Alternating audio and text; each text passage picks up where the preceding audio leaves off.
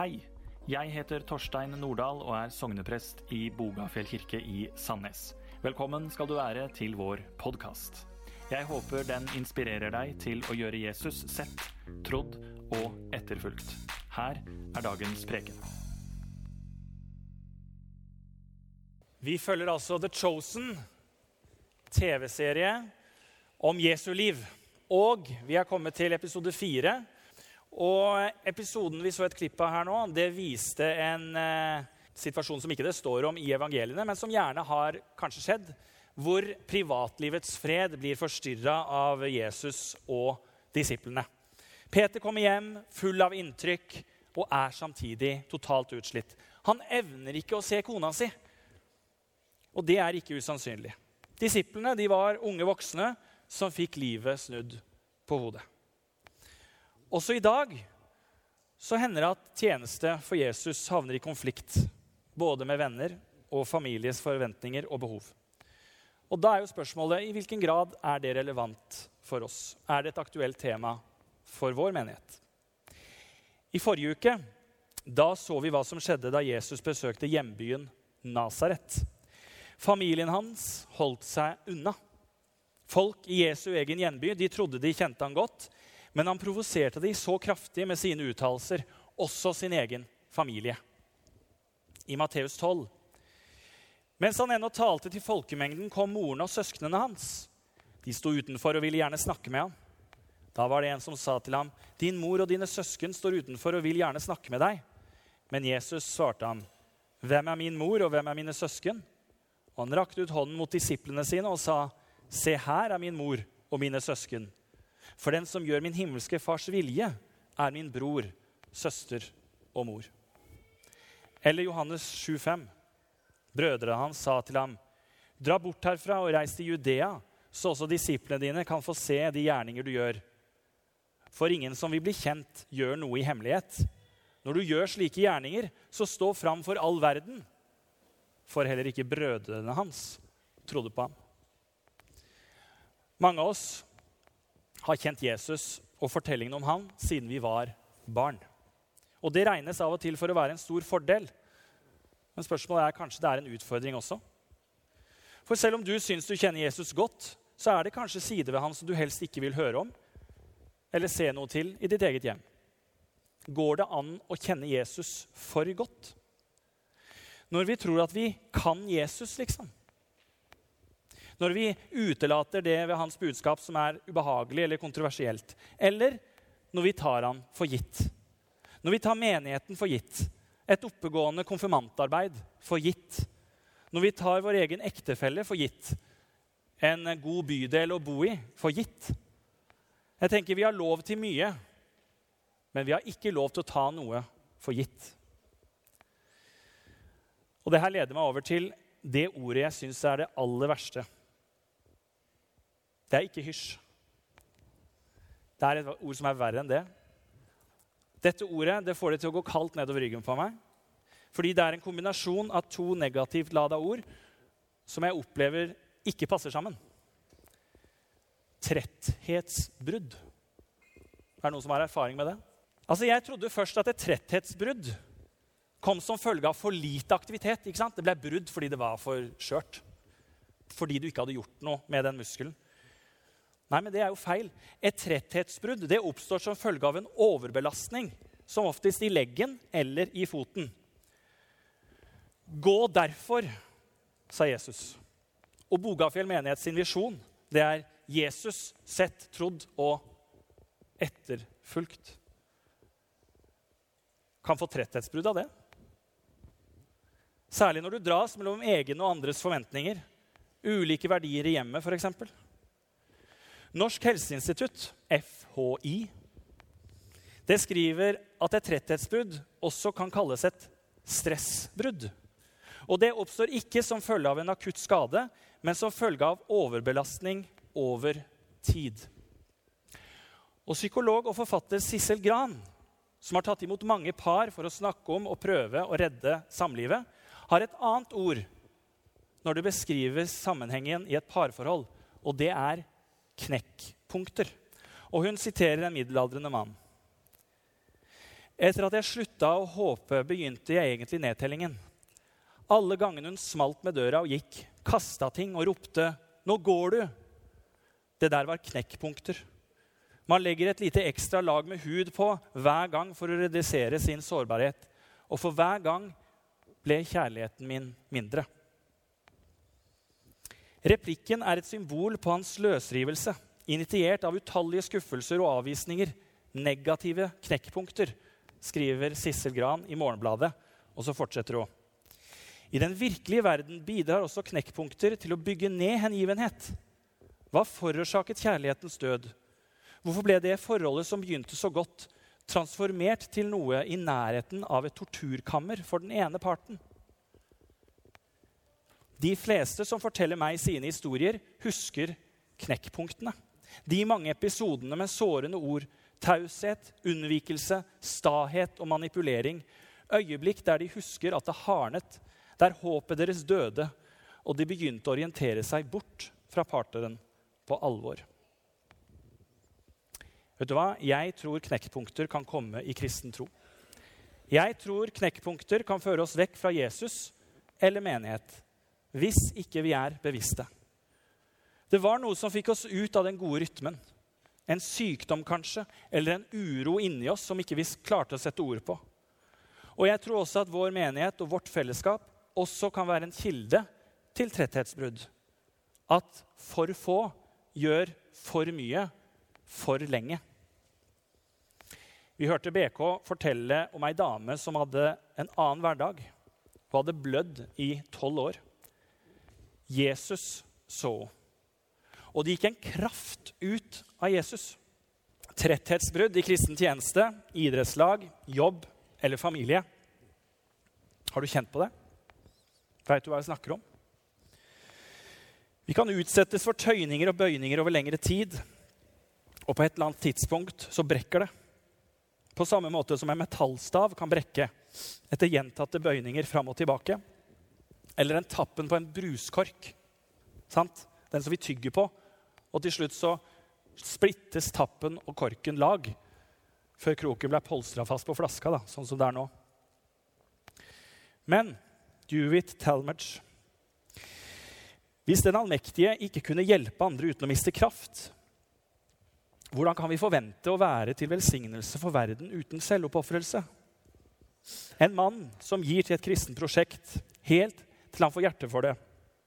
En mann som jobber mye for at hans barn skal få utdannelse. Som søndag kveld kommer hjem etter å ha vridd all energi ut av en aktiv tjeneste i kirken eller søndagsskolen eller gateevangelisering. Han har imitert Kristus, og en kraft har gått ut fra ham. En mor som gir fra seg søvn til fordel for et sykt barn. En kvinne som gjennom tøff sparing og inderlig bønn, som gjennom gode råd gitt på en klok måte, har oppdratt sin familie til Guds ære, til nytte og for himmelen, uten noen annen form for gevinst å vise frem, utenom for tidlig grå hår og dype rynker. Hun er lik Kristus, og en kraft har gått ut fra henne. Hadde Talmadge levd i dag, da er jeg helt sikker på at han ville nevnt det tredje skiftet. Organiseringen og planleggingen som ingen ser arbeidet med å holde familien sammen. Hvem tar det? FHI skriver noe som er veldig interessant. Kanskje det er overførbart til familielivet. Tretthetsbrudd er kanskje noe vanligere hos kvinner. Og det har en tendens til å komme igjen. Og ca. 60% av dem med tretthetsbrudd har hatt det før. Og dette veit vi jo, ikke sant? Vi er jo ikke supermennesker. Og fordi det går en kraft ut av oss, da må vi sørge for å være nær kilden. Og jeg snakker ikke om avkobling. Jeg snakker om påkobling til Jesus. Men også blant oss som i fellesskap søker å etterligne Jesus, kan tretthetsbrudd forårsakes. Kanskje av en stadig gjentagende belastning som til slutt overskrider vår egen evne til å restituere det selv på egen hånd. Noen ganger så trenger vi hjelp utenfra, profesjonelt eller av en tredje person. Eller vi trenger rett og slett bare avlastning. Men hva om jeg opplever at avlastningen ikke kommer, da? Eller når helbredelsen jeg har bedt om, ikke skjer? eller når jeg ikke kommer meg ut av avhengigheten, depresjonen eller knekkpunkten i ekteskapet, da kan det ende med brist eller brudd. Hvem er Jesus når dagene ikke er hverdag, men mas og krav? FHI skriver de viktigste årsakene til tretthetsbrudd er stor og langvarig belastning på hardt underlag og for rask økning i treningsintensiteten.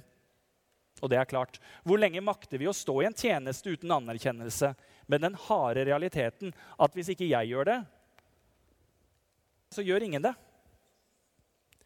Og dere vet at Typisk for tretthetsbrudd det er at vi kan holde på uten forutgående skade, og så plutselig så opplever vi sterke smerter av livet. Uten forvarsel. Plutselig smeller det. Plutselig kom det veltende. Plutselig så våkna vi og opplevde at i dag vil jeg ikke stå opp. I de fleste tilfeller så oppstår smerter nokså brått. Men i noen tilfeller så utvikler smertene seg til gradvis å bli sterkere over dager og uker. Og nå snakker jeg om de indre smertene. Det kan være tvilen som til slutt blei for tung å bære. Det virka lettere ikke å tro. Eller tiltaksløsheten som blei for stor. Dørstokkmila for lang. Den sosiale resignasjonen der det ikke var noen respons. Sissel Gran sier vi greier ikke å formidle hva vi trenger, på en måte den andre kan ta imot. Vi greier ikke å fortelle hva vi virkelig føler, hva som ligger under vår surhet og vegring. Og det kan ende med brist eller brudd. Det blir altså ikke basar i år. Vi skal ordne et inntektsgivende alternativ, men den store haustbasaren som vi kjenner til, blir det ikke. Kanskje vi tok det for gitt. Kanskje litt for mange av oss var litt for snare ved å kommentere de litt små utfordringene som det ga oss en gang i året. Og hver og en av oss hadde kanskje våre grunner. Men så vi at det gikk utover fellesskapet og en større visjon å åpne kirka for bydelen?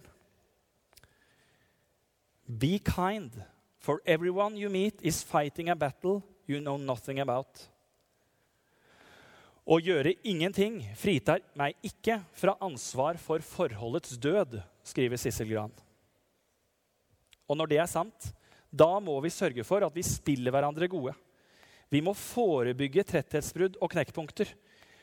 Vi må gjøre det med å ta initiativ, bytte på, bygge lag, slik at ingen sitter igjen utslitt. Hva var det de sang? Vi er bedre sammen.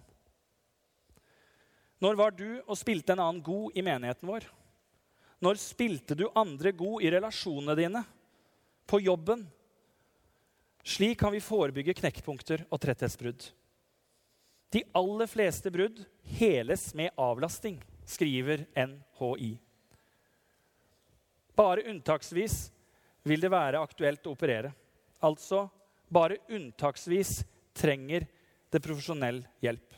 Avlastning, folkens, det skal vi få til. Vi skal trøste og bære hverandre. Vi er bedre sammen. Og her kommer evangeliet. Kom til meg, alle dere som strever og bærer tunge byrder, sier Jesus. Jeg vil gi dere hvile. Ta mitt åk på dere og lær av meg, for jeg er mild og ydmyk av hjerte. Så skal dere finne hvile for deres sjel. For mitt åk er godt, og min byrde lett. Kom til meg, alle dere som har tretthetsbrudd eller opplevd knekkpunkter, så vil jeg gi dere hvile. Etterfølgelse av Jesus. Det var ikke ment å være en plikt, et stress eller et mas. Hvorfor har vi gjort det da? Min byrde er lett, sier Jesus. Den britiske N.T. Wright skriver Lettheten og gleden, hvilen og det forfriskende som Jesus tilbyr, alt kommer fra hans egen indre karakter. Hans mildhet og varme. Det gis til alle som henvender seg til ham. Tynget av byrder, om det var moralske, fysiske, følelsesmessige, økonomiske eller hva som helst. Han tilbyr det han har i seg selv å tilby. Noe av det fremste Jesus tilbyr, det er kontinuitet. Jesus er kontinuitetsbæreren framfor noen. Han er til å stole på. Jesus oppfordrer oss til å løfte blikket og se hvem han er, og hva han vil gi. Ikke byrder av dårlig samvittighet eller ikke strekke til, men liv og overflod. Jeg er porten. Den som går inn gjennom meg, skal bli frelst og fritt gå inn og ut og finne beite.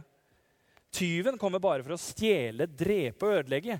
Jeg er kommet for at dere skal ha liv og overflod. Jeg er den gode gjeteren. Den gode gjeteren gir sitt liv for sauene. Etter hvert som tilstanden bedrer seg, kan du langsomt og forsiktig øke belastningen på bruddstedet, skriver NHI. Det kan vi også ta med oss til samliv og menighetsliv. Et samliv trenger to for å danse tango, og et menighetsliv trenger alle, nettopp fordi vi skal nå alle. Vi har lov til mye i kirka, men vi har ikke lov til å ta noe eller noen for gitt. Tretthetsbrudd det er knekkpunkter som river ned hengivenheten. Det gjelder til partner, det gjelder til menighet, det kan gjelde troen. Tretthetsbrudd i menigheten det kan skje når som helst og hvem som helst. Kanskje når vi minst venter det. Og Derfor så må vi være våkne. Vi må forebygge det, og vi må være bedre sammen. Jeg trodde før at et tretthetsbrudd kom som følge av for lite aktivitet. Men det er feil. Vi kan kjenne at det er en kraft som kommer ut av oss. Men nettopp da er poenget å ikke trekke seg unna. Å ikke være borte. Men å søke og skaffe et rom her inne som kan gi balanse og overskudd når vi trenger det. En tank som vi kan ta av, et forråd der vi har nok til oss sjøl, og der vi har nok til vår neste. Ta mitt åk på dere, sier Jesus. Et åk, det er en stokk over skuldrene der du kan bære tungt, du kan bære fullt, du kan bære langt, du kan bære i ulendt terreng. Men du trenger bare å bruke halvparten av kreftene. Kontinuitetsbærerens åk, det gjør at du har krefter til andre enn deg sjøl. Vi skal trøste og bære.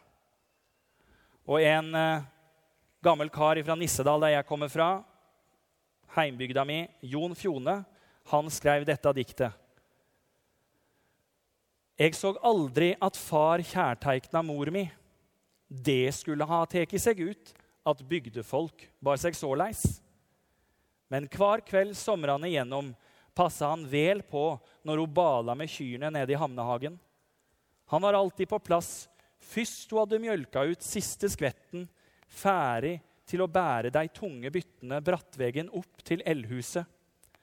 Og der drog han separatoren som surra og sang, og visste mangt om ektefolk i Grenny. Surra og sang, bær byttene for hverandre.